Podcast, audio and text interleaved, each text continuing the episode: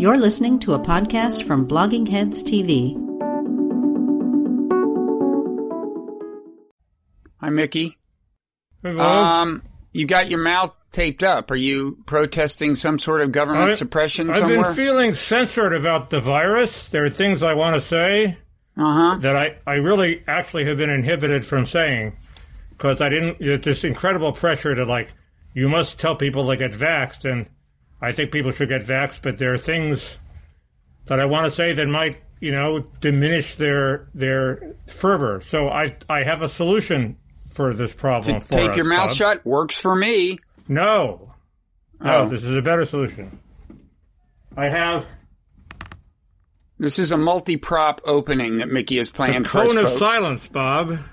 That's a reference to Get Smart, if is it I not? If I talk in the cone of silence, I can un uncensor myself and nobody can hold it against us. For our So- younger viewers, I believe that's a reference to Get Smart. Correct. And Uh, the joke of the cone of silence that Get smart, of course, was once they were in the cone of silence, they couldn't hear each other. But my cone of silence is better because we can still hear. You can say that again. In fact, it seems to have no effect whatsoever on your expression. And I gotta say, you look at least as good as before, so why don't you leave it on? Because it's incredibly heavy. Small price And to pay for looking better. But anyway, we're now in the cone of silence, okay?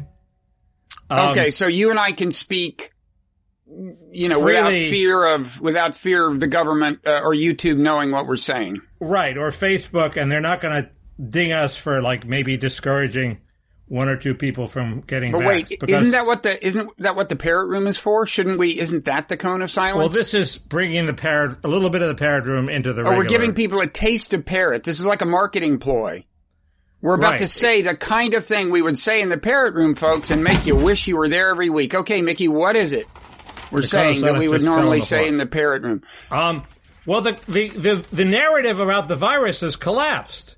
I mean, previously that we were told, uh, if you got vaxxed, uh, you wouldn't get the virus, uh, you wouldn't infect other people, you don't have to wear a mask, there are few restrictions, so, you know, Joe Biden's still saying if you don't get the virus, if you don't, if you get vaxxed, you don't have to wear a mask, uh, you won't die, and the virus will go away. Okay? Four of those five things have now Well, either Mickey, first of all, or are severely questioned. well, a couple No. of issues I have with your The, recitation. the only the only one that's still there is if you get the vax, you are you won't die. And that's, well, that's, to me, that's that, that's arguably the most important. But Well, no right, one ever, but- Mickey, no one ever said if you, Mickey Kaus, get the vaccine, the virus will go away. We all knew that was a collect, that had to be a collective effort. And Oh, sure. And you're, with all due respect, people more associated with your political tribe are the ones not getting the vaccine, and that's why the virus uh, is so far from going away. But even if everybody's vaxxed, it won't go away. That's the problem. Where we we now we there's Well- this there was this horrifying Dutch study that John Ellis had in his news items that the media hasn't caught up with, which is uh, uh, it, it's not true that uh, getting the getting the virus if you're vaxxed is very very rare, as the Atlantic assured us, or even uncommon, as the New York Times assured it this morning. It was quite common in this Dutch study among health workers. 85% of the people who who had it turned out to have been vaxxed in this in, in their presumably skewed sample. But you open the newspaper every day, there are more and more people who are vaxxed are getting it. So Well, wait, in the whole in the whole country. that- wait, wait, wait. Are you saying in the whole country that percentage of the people who got it were vaxxed? no, in the in the in a Dutch study of Dutch healthcare workers. Well, if it's a localized study, of course. I mean, like, like, you know, if there was a huge outbreak in where I live, there would be a lot of vaxxed people because almost everyone here is vaxxed. I mean, those, that's just, that's just like not a way to do statistics. I don't think it was a huge uh, outbreak. Well, okay, but it- they chose to study. But the point is, it's not uncommon. I have a friend who can rattle off the name of five friends who were vaxxed. and I know somebody virus, who was okay? vaxxed and got it. Now he did uh, attend a soccer game in London, which I wouldn't have recommended, but he was vaxxed and he got it. Now, now the other thing you said that's not true is that we were told that if we got va- uh, vaxxed, we couldn't get the illness. No one ever told you that. From the beginning, there were these numbers associated with the different vaccines. 91%, 67%. Most people didn't understand what those numbers meant, but everyone knew it meant that it wasn't foolproof. Now, the uh, Uh, but of course, the, other big thing that's why- happened is why is a variant. There's a variant. The Delta variant is, I think, the big story here. Yeah, but the Atlantic said it was very, very, very rare. Now that seems to imply that it's very, very, very rare. Uh, people who read the Atlantic thought it was very, very, very rare. It's not very, very rare. Happens all the time. People don't die of it, but it happens all the time. All the time. people could be excused if they were led to believe that the vax would protect them. yeah. Instead, the New York Times sort of sneers at them for thinking the vaccine was a shield. How dare they think the vaccine No, was a well, look, if enough people got vaccinated, it would be a lot more, more like a shield. And, and this leads to a kind of a, I think, subtle statistical point that kind of works in your favor, which is the following. Like, I saw a statistic that's like, it's a, it was like 97% of the people, uh, hospitalized for COVID in the U.S. lately have been not vaccinated. Now, you might think that since about half of America hasn't been vaccinated, you might think you could do the math uh, on the basis of that and and and come up with some efficacy rate of like I don't know 80 90 um somebody something you know pretty high.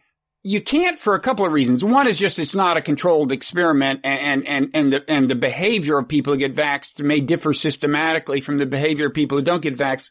But there's a subtler point in other words, one of the two groups may be more likely to put themselves at risk. It's, it's Right. actually not clear which group that might be.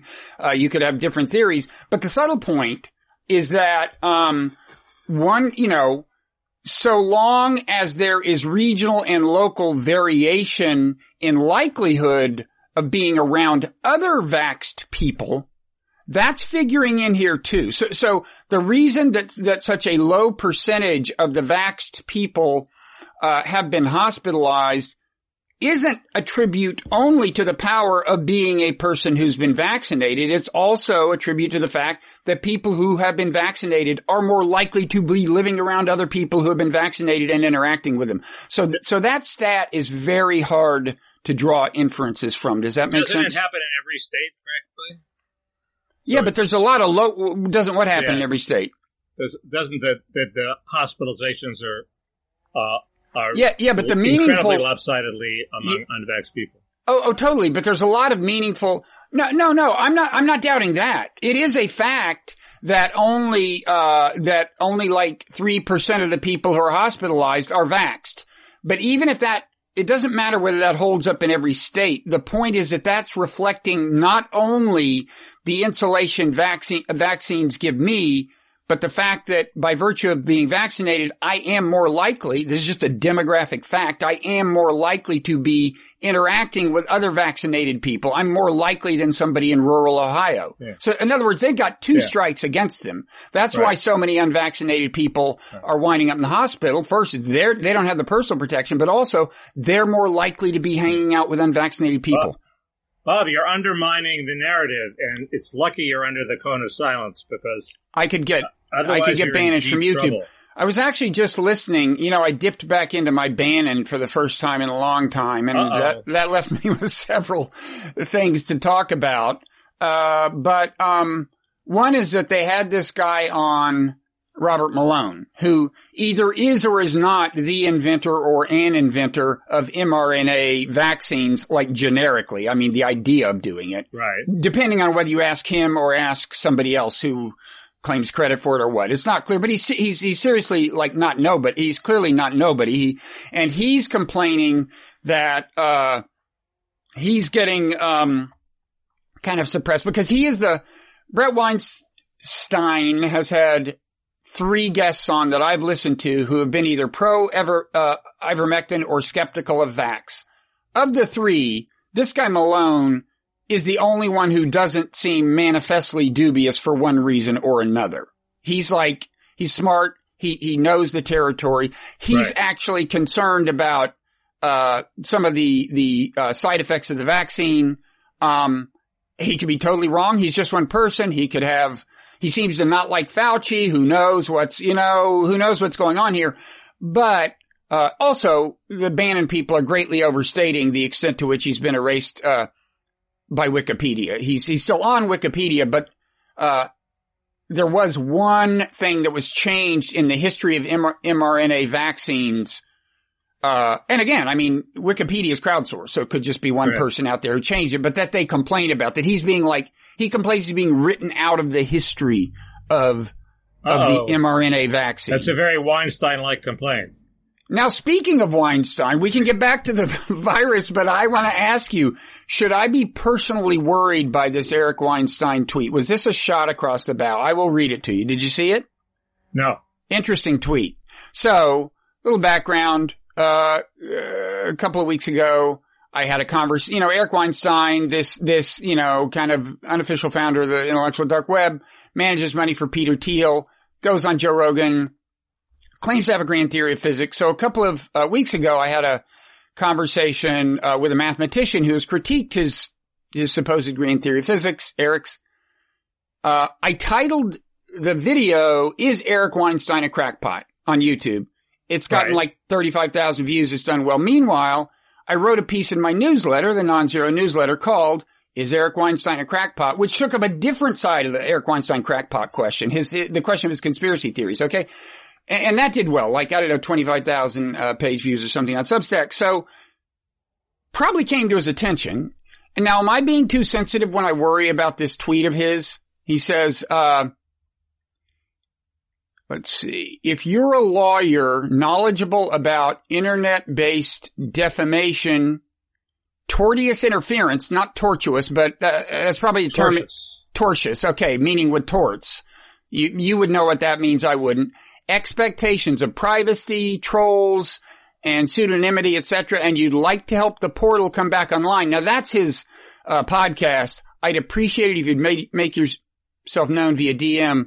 Uh, another relevant fact: Peter Thiel, his boss, of course, secretly funded a lawsuit to put Gawker out of business. Now, I don't want to dwell on this. We can talk about it in the parrot room. And there's reason to think he may be primarily doing a shot across the bow of other people, if this is a shot across the bow, and I, and I can tell you who they are.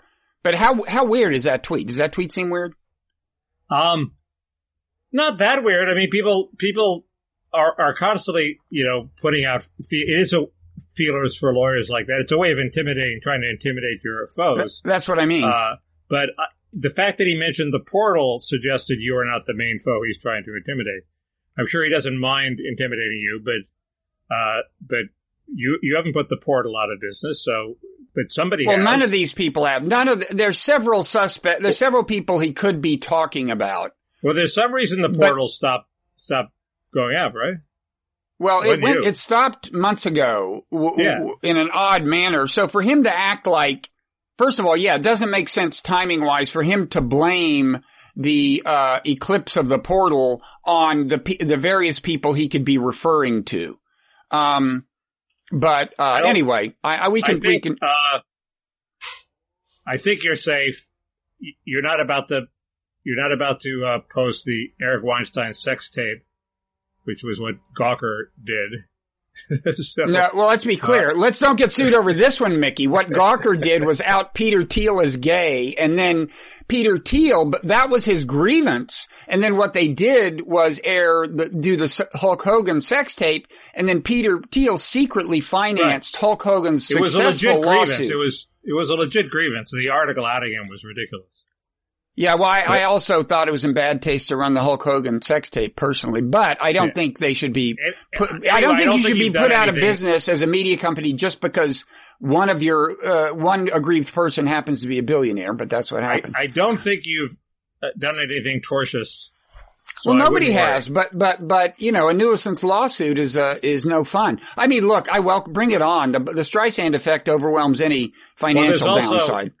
In California, there's the SLAPP law, uh, where you can get money from him if he brings Oh. a, a fake suit. Um, uh, but I don't know if, since you're not in California, I don't know which law applies. Well, But uh, the SLAPP law is very effective. as George W. Bush said at the beginning of the Iraq insurgency, "Bring it on," which in Oh. his case was not wise. Uh, That's very bold of you. Anyway, the, I guess I, I, I get confused about the virus. I want everybody to be max, vaxxed because if you're vaxxed, you won't die. But suppose people don't get vaxxed. Uh, I guess the problem is that all these variants will proceed much faster because they will move through the unvaxxed population faster than they would among the vaxxed population. Is that, Why, why do we care so much about vaccinating the unvaxxed? Other than, I, I guess out of compassion about their welfare. I mean, I guess out of compassion partly, but the, you know, it is what this is. Remember at the very beginning of the pandemic, where some people were saying what we should do is shelter the older people, the most vulnerable, and then just let it, as Trump, I think Trump's quote was, let it quote wash over us, which was kind of a creepy way to put it, I thought, but that was one idea that was out there. And, and, you know, go ahead and reach herd immunity.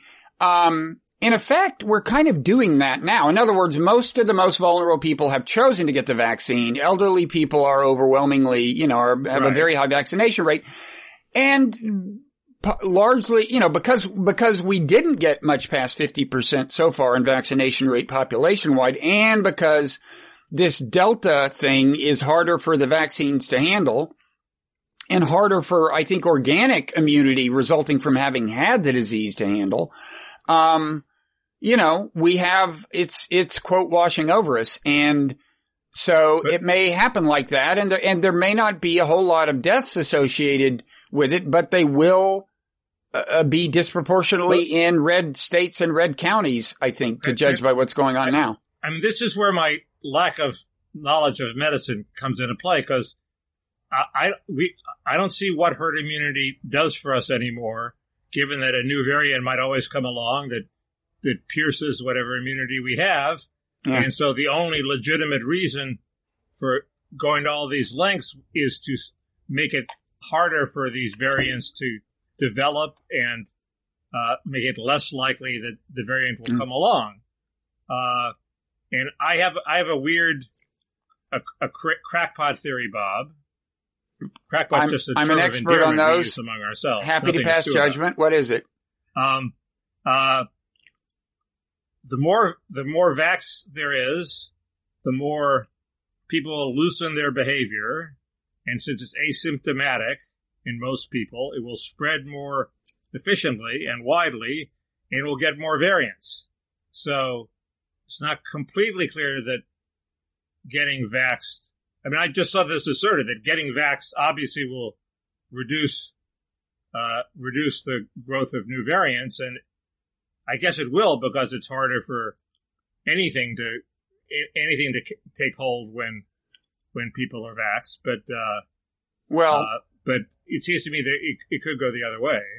Well, Bret Weinstein, very controversial, ar- controversially argued on Tucker Carlson, um, that the vaccine could, uh, actually accelerate the evolution of resi- of more resistant, you know, harder to handle, uh, uh, variants. I I don't understand that logic. And I heard one rebuttal by somebody who seemed to know what he was talking about, which sounded convincing, but I, I don't, I, I haven't heard that from many people. And, um, that would be like penicillin. Like, you know, you, you don't want to have, you don't want to have antibiotic resistant strains.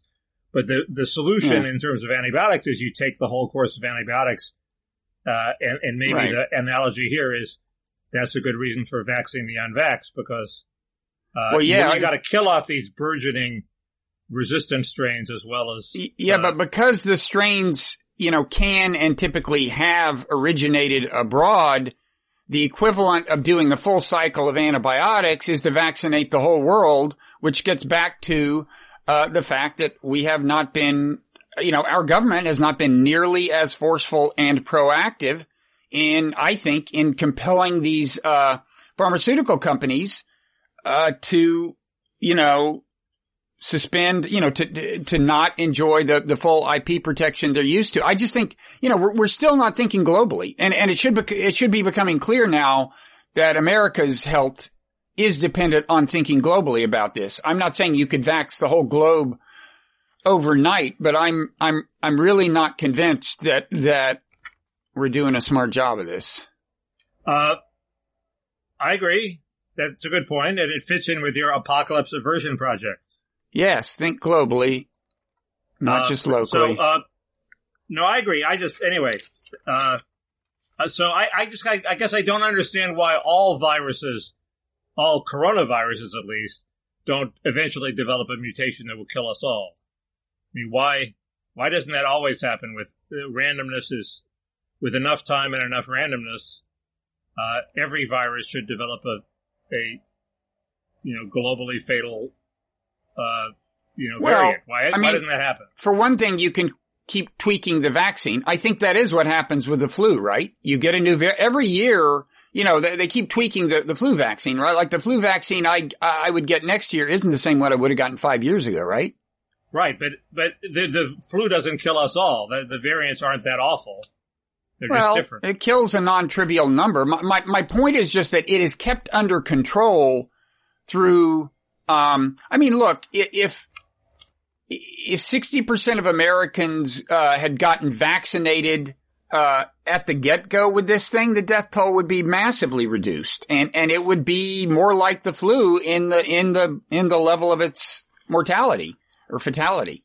Um, I l- Right. look, it's not, I, I mean, one thing I have definitely come, am starting to come to terms with is the possibility that this could become this kind of chronic thing where, you know, probably more and more people realize that maybe getting vaxxed on balance makes sense, not un- unless some of these cautions are borne out by more explanation, cautions about the side effects. I mean, by more, uh, investigation. Um, but still, even so, it may be that getting a new version of the vaccine every year becomes part of life. And, you know, I am more fatalistic about it myself. I just feel like, uh, you know, a, a year ago I was like, oh God, you know, like, could that, could touching that surface have, you know, it was, it was crazy. Now, I've been vaxxed. I think that means that if I do get this, uh, variant, I almost certainly won't die, which was already the, my chances of dying were like 1% at worst ever. Now they're way lower than that. And there is reason to think, you know, there is an additive immunity effect. In other words, I will be more immune having been vaxxed and having gotten it than I am now. And so that's a, uh, you know, a, a, a That- positive. I, there was an article about how it's going to become chronic and uh, do it saying exactly what you just said. But I guess the the one f- problem for me is I always had the philosophy that even if it doesn't kill you, it fucks you up in ways you don't know. So you really don't want to get it. And my friends are now telling me, "Oh, you're going to get it. Don't want, you know, every everybody's getting it. You're going to get it, even if you're vaxxed. And but the vax will stop you from dying, so don't worry. Well, it's going to stop me from dying. Does it stop me from, you know, maybe it makes me stupider? Well, who knows? Um, could. You could get stupider. And I mean that as a compliment. There's a lot of room between you and super stupid right now, I, know, Mickey. I, I, I immediately took could- it as a compliment. Um, the, uh, but wait, there was something I wanted to say. Uh, but it doesn't just make you less likely to die. It also makes you less likely to get a severe version of the disease. I think it makes all the, all the really bad consequences of COVID less likely. Okay. Um, and, well, I hope so. and you know, life is, I mean, the thing is, you know, we've gotten so, uh, I don't want to start sounding like one of these old conservative people, but you know, we, we've gotten used to a really low risk society, right? I was thinking about this, you know, this was uh, another thing about this. This was kind of global climate change week in the last couple of weeks. I mean, there's been a lot of, you know, between floods in China, floods in India, floods in Europe, wildfires in in the northwestern U.S. and Canada that made the moon here on the East Coast oranger than I've ever seen it. You know, from the the the the the, the smoke getting over here, um, and and there's other things I could cite, but but a lot of things happened that could be plausibly attributed to climate change. Um, and when I heard the reports on this, I thought like, you know, when you add up the number of people who seem to have died as a result of all the floods, I mean, it's sad when anybody dies. The floods wiped out a lot of people's homes. It's all horrible, but these, they don't rank with the great natural disasters of all time, you know? And, and look, it's good. That's progress. When you get upset about 50 people dying in a flood in another country, that means, you know, th- that's great. But, you know, uh, Bob, you're doubting the life is risky. you're doubting the horrible effects of climate change. I think. No, I'm not. to- I'm not at all. I'm not at all. Need the cone for that. No, but I'm not at all doing that. I'm not at all doing that. I'm saying that I mean, look, we know climate change is going to be the way we're saying COVID may be. It's going to be a thing. We're going to have to simultaneously try to, you know, attack the roots of and yet cope with, right? Uh, uh you know, it, we're going to have to adapt to some extent. And, and I say attack the roots as much as possible. Uh, but life is going to be harder, but that's not going to be the end of the world. I mean, you know, there's like a whole generation of Americans who are saying, why have kids? Because climate change is going to be so bad. Right. And, uh, you know, look, they just happened to grow up during this weird time when life wasn't, you know, hell. You know, I mean, I mean, it's like, let me tell you about World War One and World War Two. It's, it's like, um, the human experiment is a, is a perilous and, uh, in some ways unpleasant thing. Speaking but it's the of, only game in town. Speaking of going soft, there uh, in the um, uh, I, I, actually had a, a, tweet that almost got a million views. Really? Which is big for me. Nine hundred forty thousand. That's views. That's not. What's the retweets and likes? Impressions. Impressions. I don't know what an impression is, but it got a lot of them. Whatever it is, it got a lot of them, and more than. Wait, I, I want to hear. I want to hear the retweet and like number to, to so I can compare. Oh, it, it was totally ratio. That's the point.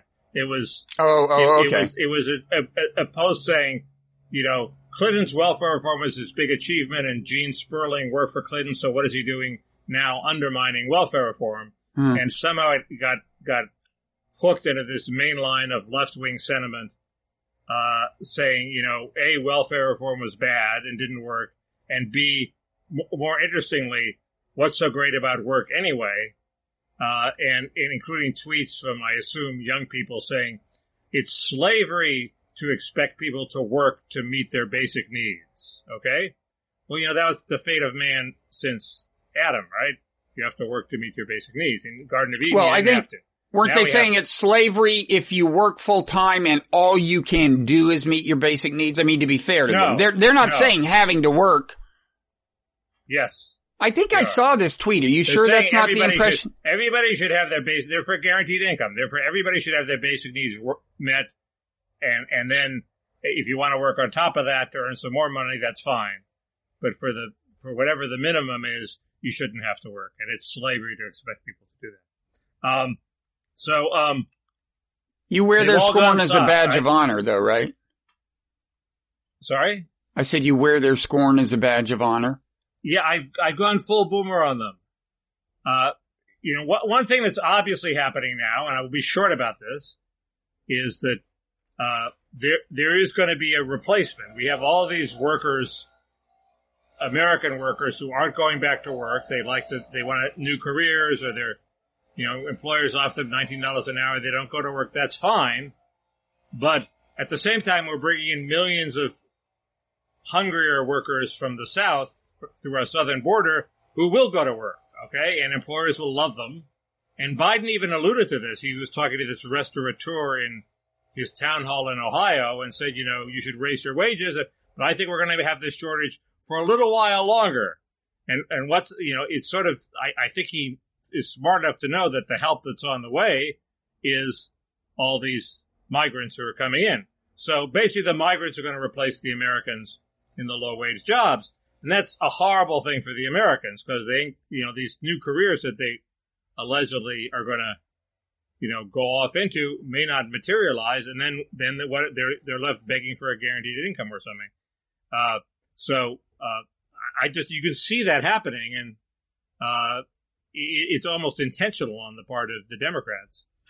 Anyway, so you I'm through. Now Biden might say that you are reading a little more in the way of uh, immigration related content into his utterance than he intended. I'm making more sense of his policy than he is making, and I'm implying that he's completely compos mentis and but I think you know he he's a he was a politician for 40 years. He knows what the effect on the labor market of immigrants is. He talks to employers, and my, the, my point was, if if if Americans keep having the attitude toward work that this alleged millennial had, which is is slavery to expect me to work.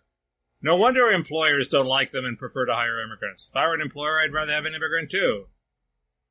Well, but the people saying that are not the people in question. The people saying that are these people with a bunch of Twitter followers. They're not the people who want to get a job washing dishes. According to restaurateurs, if you talk to them, they are. They say this they is hate millennials. They, don't say I refuse to be your slave. I will not accept this job and storm out of the Well, restaurant. yes, the millennials are very picky. Why did they go in the restaurant? Uh, cause they, I, cause they, their parents made them go try to go get a job. And they, they, they couldn't hack the job for more than two days because they're so picky about, I mean, I'm sorry, this is the complaint you get from basically every employer in America. Well, anyway, speaking of Biden and compos mentis and this very event, I think this was at the CNN town hall. Yeah, I couldn't bear to, there's this one clip going around of him being befuddled that I couldn't Let's let's watch. play. I'm going to play it for us to see if Oh, we God. how concerned this is. This is making the uh, rounds in the right wing, so we might as well. We might as well. Uh, this is like. Uh, this is just just catnip for Steve Bannon. Here it is. I'm hearing it for the first time. That's underway, just like the other question that's illogical. that's right. And I've heard you speak about it because you always, I'm not being solicitous, but you, you're always straight up about what you're doing.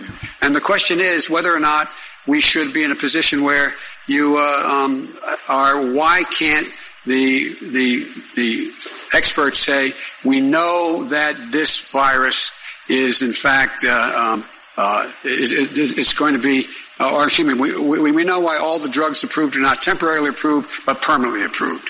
That's underway too. I expect that to occur quickly. Well, that means you mean for the FDA. For the FDA, the, the various shots that people are getting now cover that. They're, they're, you're okay. You're not gonna, you're not gonna get COVID. If you You know what's funny? That was very soft, Bob. I could hardly hear that. Okay, well we'll have to amp it up for uh uh before we produce this, but um the uh it was pretty bad. It was pretty bad. Uh, and the funny thing is that was the Steve Bannon version uh that I played you just cuz it happened to be on the podcast I was listening to and I realized they cut out where the part the part where Biden made another mistake when Don Lemon says uh the FDA Biden turns to the audience and by way of explanation says the Federal Drug Administration. No, the F stands for food. Well, I mean, that, Anyway. there, but, there, but for the grace of God, I called it aid for defa- families with dependent children, and it's really aid to de- families with dependent children.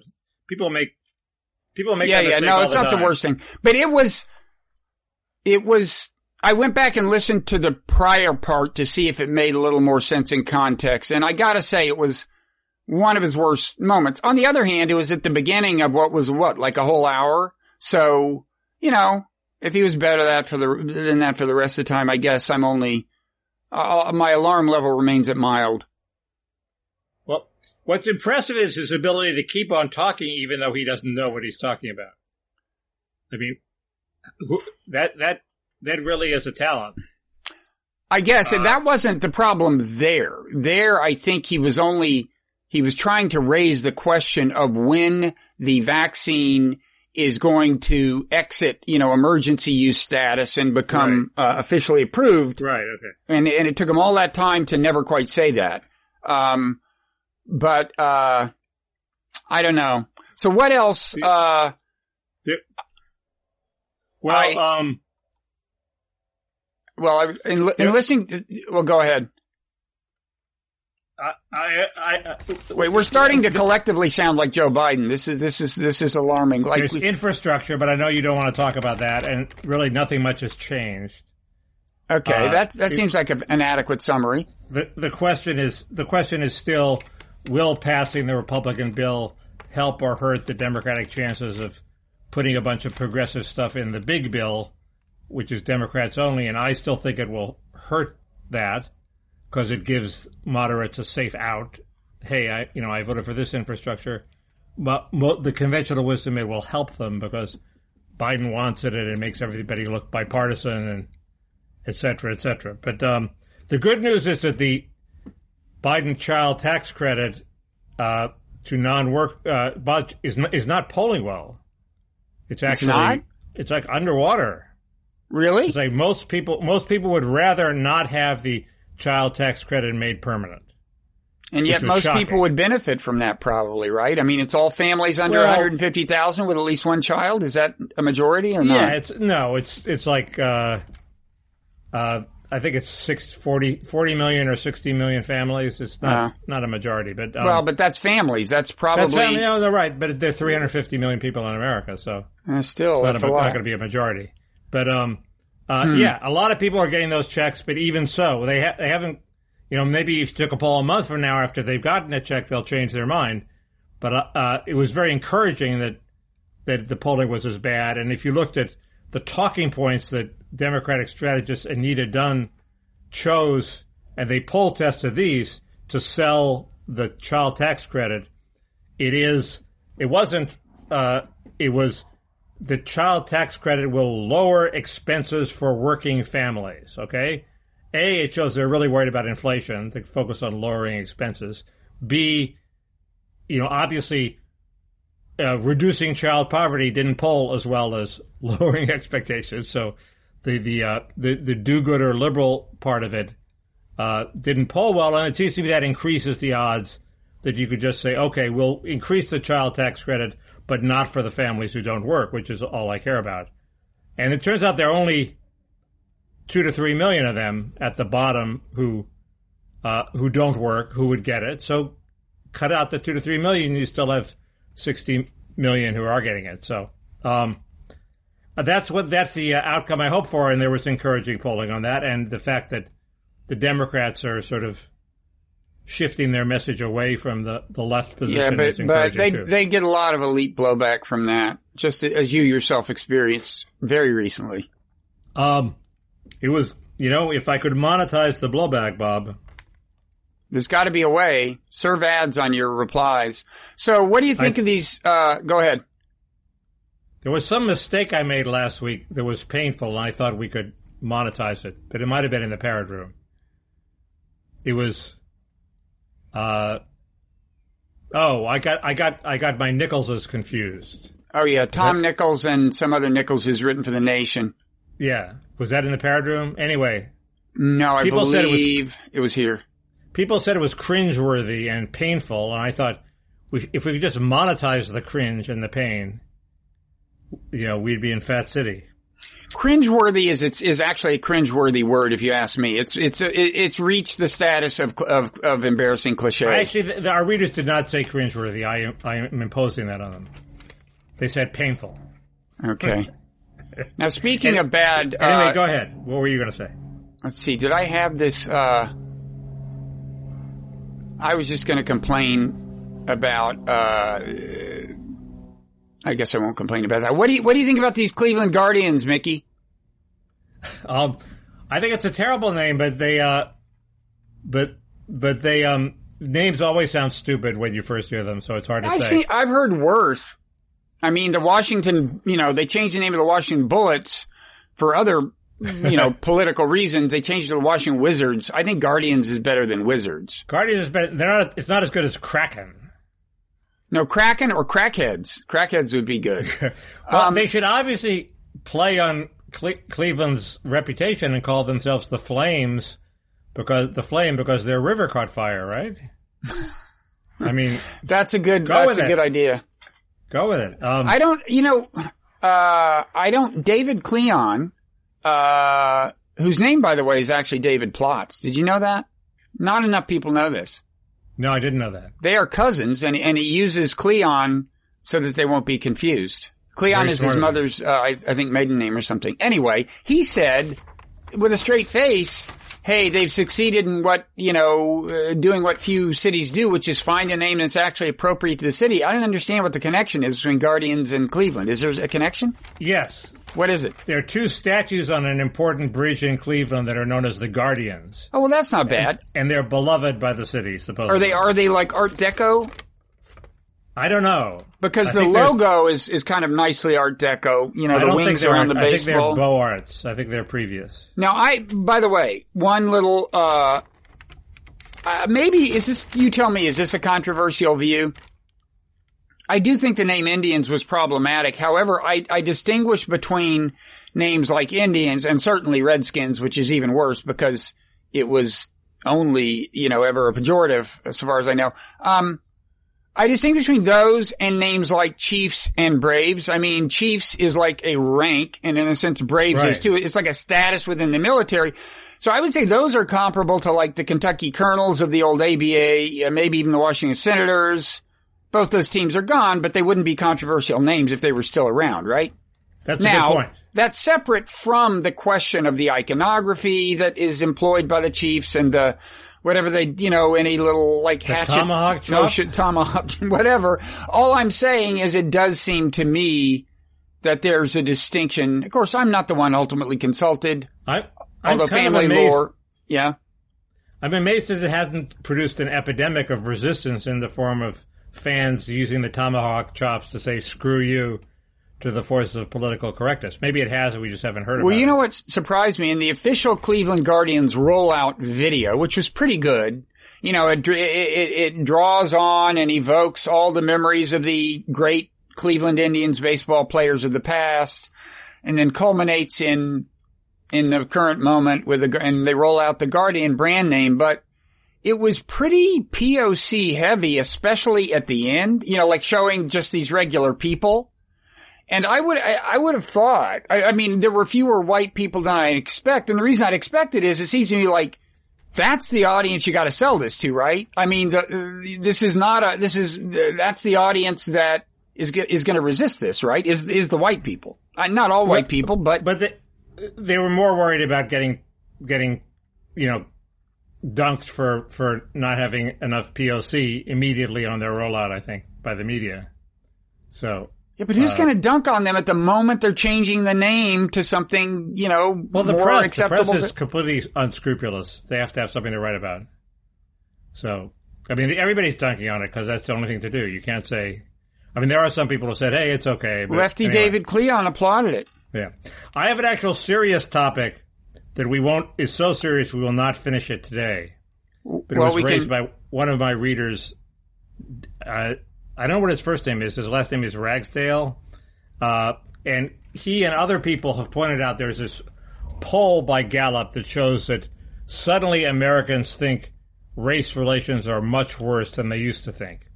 And it's happened quite recently. It used to be like, you know, bubbling along. Everybody thought race relations were fine. And then boom, all of a sudden they think, uh, it, uh, race relations are terrible. And why did this happen? Uh, and that's actually a pretty profound question. Uh, uh, you know, in, the 90s, it seemed like under the Clinton era, everything was going fine. Uh, they were great, a great economy for black Americans. They were getting richer. They were buying houses. Uh, the best five years black America's ever had. Uh, people were feeling more optimistic. And now all of a sudden, after electing the first black president, everybody thinks everything's gone all to hell. And why did this happen? And I have some completely un-PC theories for why this happened. Can I first say something before you roll them out? I mean, just to be I don't want to roll them out. I'll be. Oh, I'll be okay. Well, you canceled. rolled them out in the parrot room in the cone of silence. But go ahead. What, what, what's your? What were you have to say? Um, wait, I'm writing this down. It's parrot material. Theories I mean, on. the, the, the standard left wing explanations were, uh, you know, mass incarceration, welfare reform actually immiserated people, which I don't think it did. Uh, uh, but you know that I guess that and police brutality. Those would be the the the the. I, I don't think those really fly, but that would be the conventional left wing explanation. but- I think. to be clear, I, I saw this this poll. I think it was so it was over time. You see uh, how white people and how black people responded to the question about the status of the relations between races. It wasn't a question about how black people are doing in America. Right. It was like, how are relations among ra- uh, races? And for a long time, you've got white people, s- i- like in the 70% saying they're good, black people in the 60% saying they're good. Now, first of all, that leaves a lot of people not saying they're good, but Right. that was the number. And then it drops pretty recently into, I don't know, what is it, the, the 50s and the 60s, the 40s and the 50s. I, I don't know, but It drops but- about ten percent. but but you know, it's not shocking to me because they're talking about how do when you turn on the TV, like how does it look? You know, how does it seem to you the races are getting along? Right, but- well, last few Well, years of publicity, but- you know, But you're just offering an explanation, which is the media It's you know it's the media, and then No, the I'm not saying it's the media. What prompted the media to do that? And then we're back to the question. That's the question I want No, to ask. I'm just trying to be clear that it, it's about how how the races seem to be getting along with each other. It's not a question about how black people are doing, how, what they have in the way of civil rights. Right. Okay, just to be clear, because some of your theorizing seemed to me to more address that latter question. um, But but we can take this. I don't think so. I think if the theorizing is why would why all of a sudden is all this activism uh, where African Americans seem to be pissed off, and I was explaining that. Uh, but um, Well, yeah. Well, that's a sign that that race relations are not so great. I guess. I I mean. well, the question is, you know, they, they, they would be pissed off because things weren't going very well. So it does, it does, it is slightly parasitic on the question of whether things are going well. Anyway, I, uh, you know, the standard explanation is like it, it started with Ferguson, or it started a little before Ferguson with uh, the guy, the, the guy who was Trayvon shot. Trayvon eating- Martin. Yeah, Trevor Martin. Um, uh, and, uh, you know, to my, you know, so one right wing explanation would be that this div- divisiveness was consciously seeded by the Democrats because divisiveness helped them. Uh, and they were looking for a Trayvon Martin like case. And as soon as it happened, they blew it up nationally and the result has been a disaster. Um, the other, uh, you know, the, the other, um, the, the, the, the really nasty cone of silence explanation is Why don't we save it for the parrot room? I'm not kidding. well because you want to co- you, you you want you want to coherently deal with the subject. Uh, the, the is that the rise of Latinos was a threat to black activists, and black activists says, "Shit, we're becoming the number three minority here. Fuck that. We have to raise a stink." Um, I don't quite believe that, but that would be a very nasty uh, theory if one choose, chose to have it. Uh, and that a new generation of activists, you know, you could you could have done the Tom Wilson thing. Tom Wilson being my hero, the record producer who supposedly he was involved in the civil rights movement, and supposedly after the civil rights movement won, he said, "Okay, we won. Let's go on with our lives. You know, let's just go, let's just go participate in society and enjoy America." And uh, that is not the direction uh, the black activist movement chose. They didn't go, and, and, you know, you could choose to go and be an environmentalist fighting climate change, but then you'd have no advantage as an African American against all the whites doing that. Whereas if you chose to, if you chose racial activism, uh, you got a special advantage as, as a POC, and you basically have the ability to make any white person shut up at any time. Uh, so why not get that that bonus uh, if you're a potential activist? So it's like we have ga- a game theory among- who did not just become environmental activists but became racial activists. so it's game theory among elites of different ethnicities, kind of. Yeah, that's a very anodyne way of putting it. Thank you. Uh, I will, uh, I will ponder this and, and adjudicate among the various theories in the, uh, parrot room. Well, Um, you're going to do it that fast? I think this is a multi-week topic. I don't think one gets around. Well, we'll, we'll, we'll, we'll try to find time to at least briefly discuss it in the parrot room. How's that? So, uh, Okay. can I talk about, there's a couple things I'd like to talk about at least in passing. First of all, there's this, uh, this Pegasus software scandal, you know, this Israeli company, the NSO group. Right, right. they made this uh, software that lets you hack pretty much any smartphone and completely like they can like their their clients can like turn on your microphone right now and listen to what you're saying they can read all your emails and texts they can do everything they can turn on your camera it's like You can extremely turn on my camera? Totally. And your microphone. I'm telling you, they, it's a bug. They can turn any smartphone into a bug, uh, into, into a bugging Wow. device. They can Okay. listen to what you're, you know, saying in your sleep if you, if you have your smartphone near. And, um, and so, uh, you know, the Israeli government exerted some control over what, uh, who they could export to. But I, I mean, what happened, the story is that a bunch of, uh, media outlets got together and did a bunch of work uh, that th- they needed to pool their resources to do and found out like all of these, like the names of a bunch of journalists and politicians like Macron in France who had been hacked like this.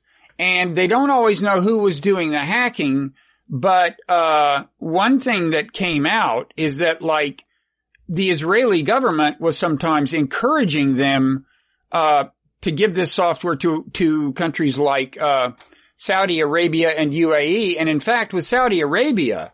So Pegasus, before the Khashoggi assassination, had given the software to Saudi Arabia with Israel's approval, no doubt.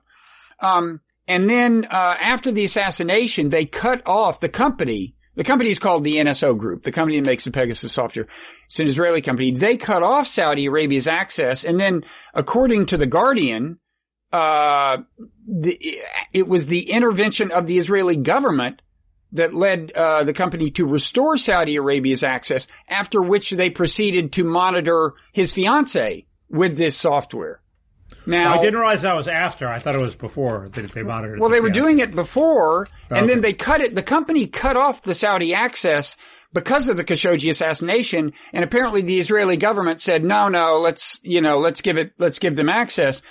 A point I want to make has nothing to do with Israel. I mean, I'm happy to make some points related to Israel, but, but, but somebody wrote a piece in, in uh, Responsible Statecraft, uh, the, the, the, like, uh, media outlet of the Quincy Institute, noting, saying that, like, imagine if this was a Chinese company making this stuff and the Chinese government, like the Israeli government, exerted control over who got the software. And you found out the software had been going to these authoritarian governments who were doing what we would call abusing it. The narrative would be, see, we were right. China wants to spread the authoritarian model all over the world. That and and and and and there would be virtually no dissent in in the in the blob in the mainstream media from that interpretation. And yet, as this example shows, that's not the only explanation. Israel didn't have any desire to to strengthen authoritarians per se. It just wanted to get some favor, you know, whatever business it wanted to do with the Saudi government. Maybe it was the Abraham Accords, who knows? Led it to want to use this lever to do them a favor. And I just hope we'll keep this in mind when China does the next thing that that we put, you know, the darkest possible Well, but spin maybe on. China, but China would have that motive, and also it'd be a That's story. what but I mean, Mickey. This is what I mean. It's a story. It's a This story, is- but it would have no effect. Uh, It'd be a oh, much. It'd be a much smaller story if China God did it. God help me. Give me strength to continue. It's a small. Well, it it's a smaller story because uh, if China did it, because nobody dares uh, start another big campaign against China. It's a it's a huge story in this case. Oh God! Because you don't have to push back against China. Right. I'm sorry. I was not able to assimilate anything you said. I want to get, Bob, you have co- a man bun. oh, no. That was a horrible mistake. You showed Uh-oh. us your man bun. Fuck. I'm doomed. That was all a trick, wasn't it? To get me to display That's- my man bun. That's No, you be. know, that's I can be the- explain. I can explain my man bun, okay? we have our still. We have the still. Hey, I, Okay. I know people who are in charge of producing this, this video, okay? I, I can know, but arrange for a few frames to disappear.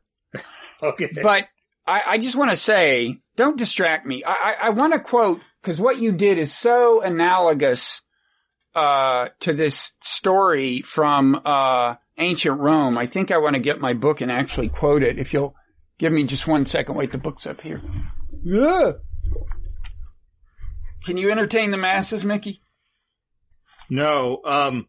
Okay, but first of all, uh, I can't believe you said, uh, maybe this'll, who was that emperor? Who was like the, the super nasty? Was Nero like the worst emperor? Um, Caligula, I believe. I think this was Nero. Okay, it's either page 186 or 288. Entertain the masses, Mickey. This is so, so like what you said. Well, all I, I entertain the masses by saying, all I'm saying is that it it matters what the nature of the regime that picks it up is, and if you can have a perfectly good argument that the Chinese regime is different from the Israeli regime, and uh, when China does it, yes, of course they they intend to to, to put it toward their nefarious ends, and but you're you serious. that You're serious. Israel is more benign. I don't necessarily buy this argument, but you can make that argument. Well, you'd only make it if you have this preconceived idea of what the what what the motivating uh, Right, Chinese the force is, is. the preconceived idea correct or not? That's the issue. It's Um, parasitic. I've used that word twice Well- now. Well, my it's point. parasitic on the question of whether China is evil or not. But My point was just that this illustrates that, uh, you know, eh, showing that a government is doing something to help an authoritarian country, which by the way, we do all the time, um, well, that's another issue. is not evidence that, that you are motivated to systematically spread. If- if this Israeli company is selling it to anybody who wants, is it conceivable that the U.S. government would not have this technology? I guess the maybe the Israeli code breakers are smarter than our code breakers, but uh, no, I think uh, our government, we not so th- so that our government can turn on our cell phone anytime we Correct. want, and correct. and it's probably true that the Chinese and Russians could turn on our cell phones anytime we want. I don't think it would be as easy for them. I mean, first of all, you would hope our government would, would not do it illegally. They, they have, uh, you know, you, you'd hope they'd go through FISA or something. Damn, I wish. Well, I, in the parrot room, I will come up with this quote from ancient times that is exactly analogous to what you just, to what you just said. And, and it will, you will feel chagrined, shamed, and humiliated Okay, By we'll it. see about that. Eh, So- but anyway, so- um, uh, it, it just it, it, it it's hard to believe that the Israelis are the only people that have this. No, I'm not saying they are. No, other governments have it. Uh, and then, um, like we have it, I would say in order of likelihood, it'd be kind of Russia and then China. Um, but, uh, but what this company does is make it so that even governments that are less uh, technically sophisticated can have it. I think there's some, yeah, I, I think, look, I, I was making the China point, but obviously there's a whole bunch of questions this raises. Like, should we really be happy about, uh, Israel, um, you know, uh, doing this? And, and again, it's a private company, uh, but, you know, these are people who, uh, I think the, the main people in the company come out of the Israeli intelligence, uh, uh, realm. And moreover, the government does exert control over who the, who gets the export licenses. But it's also inconceivable that the Israeli government wouldn't be able to use it anytime they want. Well, again, they probably have tools this good anyway themselves, but the, So um, who needs who needs Jeffrey Epstein taking photographs if uh, if if if the Israeli government can you know hack Epstein's phone anytime they want or I- hack I the phones of all the people who are I mean, it's a Epstein? good, it's a good, uh, question. By the way, Pegasus or NSO says they set the Pegasus software so that American phone numbers are not vulnerable. Now, there are a lot of American journalists who were hacked when they were working abroad, but, but this, this, these stories did not disclose any cases of American smartphones being hacked. How did how did they find this out? Um, I don't know. Uh, it's a big, you know, the guard, a bunch of, uh, a bunch of media outlets got together and did the thing. There may have, um, one of the human rights organizations may have been involved too. Uh, either Amnesty or Human Rights Watch. I don't know. Um, uh, last thing I was going to bring up was January 6th, just because, uh, I did dip into Bannon again and I see that, uh, as Bannon himself said, the three big causes are Wuhan lab leak, November 3rd, the election, and January 6th. And, you know, on January 6th, I tweeted that I, I, I, said, uh, something like, we'll probably see a conspiracy theory to the effect that security was intentionally kept low so that these people would come into the Capitol and, and, and it would be bad for Trump's cause and so on and look horrible. Is it your sense that that is now becoming part of the big theory? I mean, you're definitely hearing a lot about the possibility that there were police infiltrators who played some Right. kind of proactive role. Right, which is possible on the fringes, and it's a yeah, sure. Well, once once you heard that they they asked for a massive military presence, that somebody did at some point, and Pelosi turned them down. Uh, that logically leads to this conspiracy theory.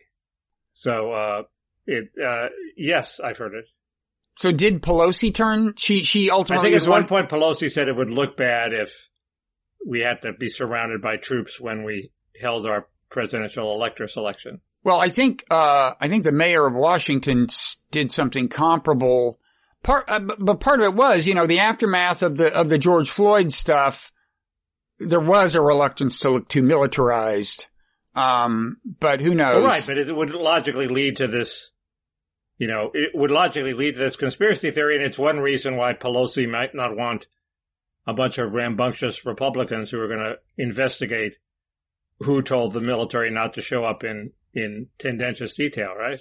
So, do you think are Uh, these hearings going to happen at all, or Well, that'll happen, but they're obviously, uh, you know, they they diminish in importance if they're not, if they don't have Republicans on them, and and uh, sure, the press is on Pelosi's side here, so they'll cover it, but it's not the same. And I, I, I- you know, I understand why why she might not want Jordan, uh, because he's a potential witness, but Banks just because he was he he said some things which uh, you know that were were were pro Trump, uh, and, he, and he endorsed the, he objected to the electors. Well, that's the same thing that the chair of the commission did, who actually filed this lawsuit saying that Trump conspired with the Proud Boys, which is not a charge that is a charge that now we're told, oh, well, nobody says that. Well, the head of the chairman of the committee said it in a lawsuit. Uh, you know, that's the sta- usually the sort of thing that's considered to bias you so much that maybe you shouldn't chair the committee if you've already filed a lawsuit with an outlandish charge. Uh, so I, I think Pelosi is sort of losing the the PR war. I don't think she cares. I don't think it's a big PR war. I think maybe she just hopes the committee would go away, but at this point, but um, uh, I don't think I, I, think you know she loses the, the, the little debate over who's right or who's wrong in, in terms of the composition of the committee. yeah? Uh, No, it doesn't seem to me like she's handling it masterfully.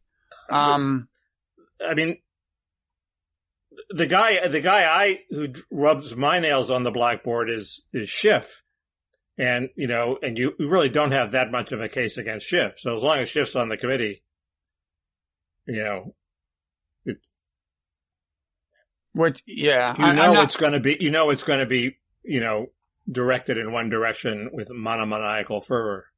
I'm not a huge Schiff fan. Um, the, uh, so let's see, we've been doing this an hour. Should we talk more before adjourning to the parrot room? Um, Well, I have a bunch of topics. Let's see if you want to talk about it here or there. okay.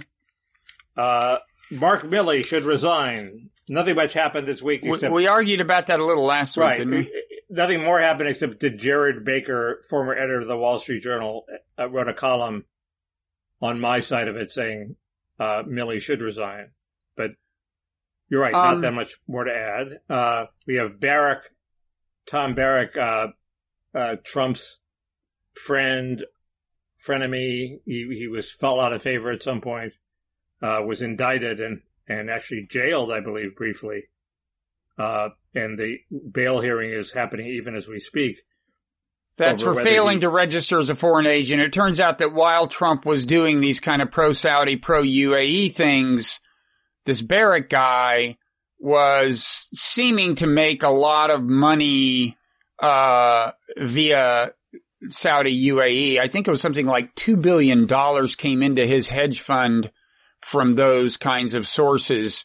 And meanwhile, Trump was doing things like Pompeo kind of overrode some kind of congressional hold on, on seven billions worth of arms sales to Saudi or something. And of course, there was a whole, you know, the sword dance, the whole thing. I mean, I'm ambivalent about this. I'd, I'd rather, you know, be able to blame the whole thing on Jared, uh, you know, but, Well, I- uh, It's obviously not because Barrack influenced American policy. There were bigger influences on American policy, and Barrack was out of favor for a lot of the Trump administration.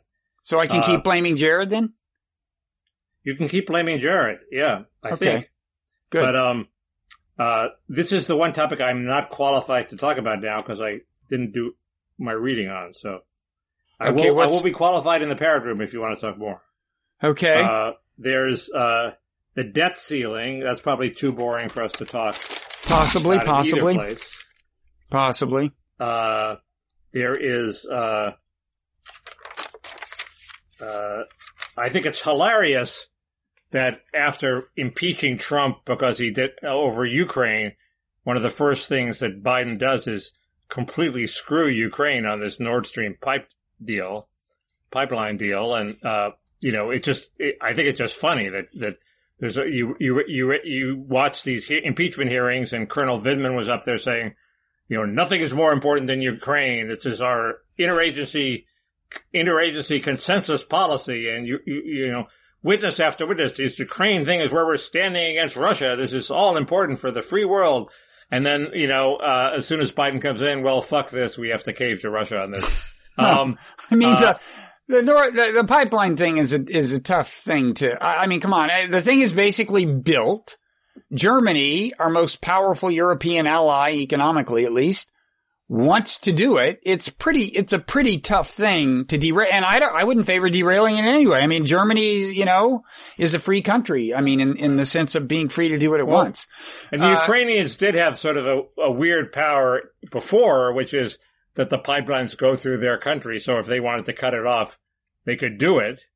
Uh, which- still could, I guess. well, no, they can't once it, once this Nord Stream pipeline goes around them. They can't do it. That's oh, I the see. point. I see. Okay. Yeah. That's the yeah. problem. Now that the, the shoe's on the other foot, Russia can cut them off anytime they want. So it gives Russia inordinate power. Well, that That's is the the, supposed reason to worry about this, but I predict it won't happen. Well, Putin has already hinted at it in his, this this big essay he wrote, hasn't he? You can't be like this. Uh, well, we'll see, but I would just be shocked if a if a country, you know, whose lifeblood, or at least a lot of whose lifeblood is selling energy, uh, wants to set the precedent of of getting in a bad mood and cutting off uh, energy access to uh, a customer that's contractually entitled to it. We'll see. And now, as soon as I say that, somebody's going to point out point to Putin doing it five years ago, probably, and I'll Yes. I will be humiliated and ashamed. But I, I, I don't. I was I was thinking of doing just that. Except you don't have such an example. Right, but I bet there is one. There probably is, with my luck. Um, there's uh, there's Del- the Delta variant rescuing the Biden administration from having to get rid of uh, this special rule that Trump used to keep out single male migrants on for health reasons due to the pandemic, and there was all this pressure. Well, the pandemic's over, so you got to let them in, which would cause a huge explosion at the border because right now it's mainly families uh, uh, and children who are getting in, and uh, uh, but but it looks like they're going to seize on the Delta variant to continue this uh, pandemic restriction, which isn't crazy. That's what I would do too. Uh, there's the disaster of this bus company in Philadelphia, who, who the championed by our our current energy secretary Granholm, uh, who uh, they they provided all these buses to Philadelphia, and it turns out they don't go nearly far enough, and they're having to mothball all of them, take them all out of service. And I claim that this shows the inherent problem with uh, letting the government have too much direction over a new technology. Not that the government isn't always going to have direction over what buses somebody buys, but you know, at least with the market, there, there, there's a limit to how stupid people are going to be doing in buying versions of the new technology. The, the analogy is personal computers. Obviously, personal computers were destined to take over the world, yet we let the market decide, and we got a pretty good result in terms of the, they work. People are happy with them. Uh, they're not happy with the internet, but they're happy with the way the computers work. If you let the government do to personal computers what Schumer wants the government to do with directing the uh, development of electric vehicle technology, who knows what would happen? So Okay, uh, I, I want to interrogate you about that in the parrot room. okay. I, Um, there's the California recall. of what? Of Governor Newsom? Yes. Uh, could do. Right now, my Okay. dogs are driving me nuts. Uh, my wife's away, and so that means they are less satisfied than they normally would be with being excluded from my part of the house. Um, Huh. so Your before dogs long, are just like people. uh, our, my dogs are remarkably like people. But Fraser, one of Uh, them bit me today, though. I got a Fraser's getting pretty old. He's going Well. deaf, and so like it's easy to surprise him without meaning to. He Um, doesn't hear you walking up behind him. And so, you know, he sees a hand, he figures, who knows? Good hand, bad hand, better safe than sorry. Why don't I bite it? well, that's that's the kind of dog you want, Bob. Fraser's a, Um, he's a wonderful dog. Uh, so, so we're at the stage where we talk about things we're going to talk about in the parrot room. Uh, I guess unless there's something you want to shoehorn in, you know, uh, something sexy, infrastructure, child tax credit. Oh, No, we already talked about well, I-. I have things to say about that, but uh, Biden put out this. He he. Anyway, he he uh, he in his speech he talked he he brandished this statistic, which is ninety seven percent of the the families that will be getting this tax credit work. Okay, uh, well the the short answer is yes, it's the three percent who don't work that we're worried about. So why don't let's not give it to them and let's give it to the other ninety-seven percent, and then everybody. this sounds hauntingly familiar, but presumably you haven't. I, and I had th- I had thought I I thought you could show that his definition of work not work is is not what Americans think of as work not work. And if he says people are working, he really means one hour a year. yeah. Uh, but um, it might mean three hundred hours a year. Uh, it, it might. So uh, that's an ongoing Yeah. project. yeah, this has got bonus content written all over it, Mickey. Okay. There's um anyway, so there's nothing. There's uh there's I think we may have Jeff I think Goldberg actually Jeffrey Goldberg at the Atlantic may actually be in trouble. Really? that. Whoa! I'd pay to hear that. Uh, Uh, Jeffrey Goldberg. I'm writing that down at the top. We're not going to miss out on that one. uh, Okay. So you want to hear some And things? there's uh, Kristof running for office. oh, Nick Kristof, columnist. What's he running for? Something in Washington or Oregon? I think it was governor, yeah. He might. He's just eyeing. He's getting a lot of press for eyeing. You shouldn't get press for eyeing. Or maybe in the parrot room I'll reveal my true feelings about Nick Kristof. That'd be great. I'm writing down true feelings. And there's there's why is Sean Hannity telling me how to cleanse my bowels? Uh, that's t- definitely parrot room content. In fact, I wouldn't have even gone as far as you just went that's outside the of the cone of the of silence. room. Uh, there's also, uh, okay, Sean, Mickey, Bowles.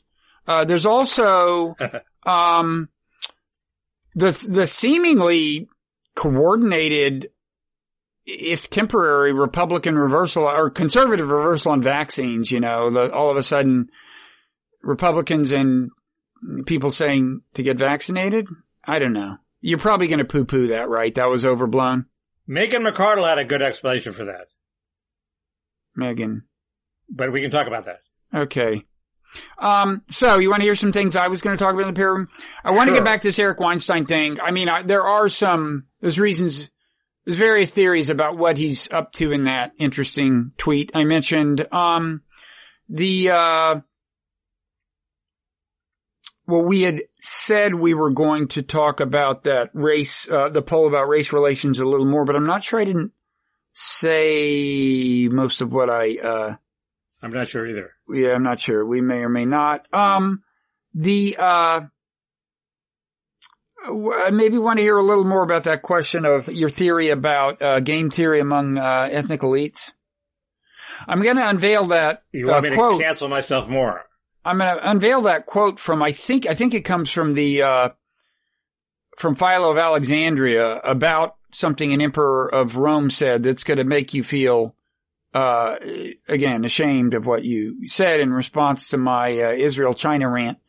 The, uh, also, um, I want to get a little into, uh, last week, uh, we had an argument about foreign policy.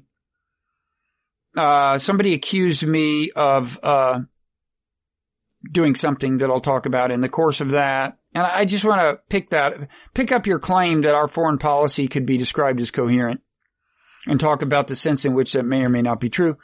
Uh, I know a little more I, about I that. think the comment said that I was right and you were wrong. there was that, but And why then are you so mean to Mickey? there was that too, but then there was a third thing. Uh, Okay. there was, uh, I learned a little more about this bizarro Haiti presidential assassination. If we have time, I'll mention that. We said we might talk more about Thomas Barrack. I don't know. Uh, I want to, I want to mention, uh, some, some, uh, ex, a witness that was on the Bannon podcast about how abused the, uh, the, the, the, how, how oppressive the prosecutions emanating from the January 6th Congress riot are. Uh, I want to talk about that a little. You wanted to talk about this Philly bus, uh, Schumer electric vehicle thing? So maybe you were going to re- you were going to refute me. I, I've said what I have to say. No, I, I just want to. I, I, want to hear you flesh it out and then respond to it. I'm not sure I do want to rebut you. Flesh but, it out. That's I hate that phrase. That's like the worst thing that magazine editors say is you need to flesh this out a little more. Flesh, what flesh out. You don't like flesh what, out? What, yeah, I mean, how about like, how about flush out? How about I just I, flush had, it out? I've had that's Sean Hannity. I have the um, I have the you know I have the basic bones of the argument. I made the point, and they say you need to flush it out. Well, fuck that. I mean, that's well, why I tweet because well, I don't Mickey, have to flush it out. I just if you didn't say what I you just on. if you didn't say what you just said, which is that I have the basic bones of the argument, maybe they would be less tempted to say, well, then flesh it out. It seems to me they're doing you the service of rescuing your pretty bad metaphor. Well, uh, the, the uh, they they mean add a bunch of magaziney detail and colorful language that is that is ir- irrelevant to the point. I mean, it's, it's, you know, I don't know. It seems to me. What I actually meant, did I say I wanted you to flesh that out? What yes. I actually meant is I want you to repeat it and this time I'll pay attention. Okay. I mean, that's probably what the magazine editors mean. Probably. The, the good thing magazine editors say, which they also say all the time, is say that. In other words, they argue with you and you'll pithily put what you have to say is, and they say, say that. This Don't is say the, what you said in the piece. This is the great virtue of discussing with people things you plan to write about. And this is why it's hard to not have physical proximity to colleagues and other people when you're writing things. Because you don't, it's not like, I mean, see, people, smart people use Twitter like this, and I should do more of that. They start talking about something on Twitter and they are forced to clarify their own argument. No, but, it, it, it, it, doesn't really substitute for actually arguing with people in person. Um, and, oh. it, but let, I just want to say that say that is the opposite of flesh this out. Say that is you made your basic point more clearly, make it more clearly. Right. Flesh this out is, uh, take your basic point and elaborate it on it with all sorts of fine details that people don't care about. The other thing we said in olden times was that's a piece. You, ju- you know, you just said something that could be the angle for a whole piece of writing. People, that's, that's ancient history. That's like covered wagon days. I actually said that the other day. Who'd you say in the sense of a fellow Substacker? Because Substack, you you actually need a piece. So, well, actually, some Substackers seem to feel that way, and some don't. But uh, but yeah, I, I encourage that attitude in Substack and everywhere. Um, okay, so we should maybe adjourn. My dogs have actually given up, which is good. Uh, Are you but, sure they're still alive? there's the, I should check. I mean, Fraser is getting up there in the years, as I said.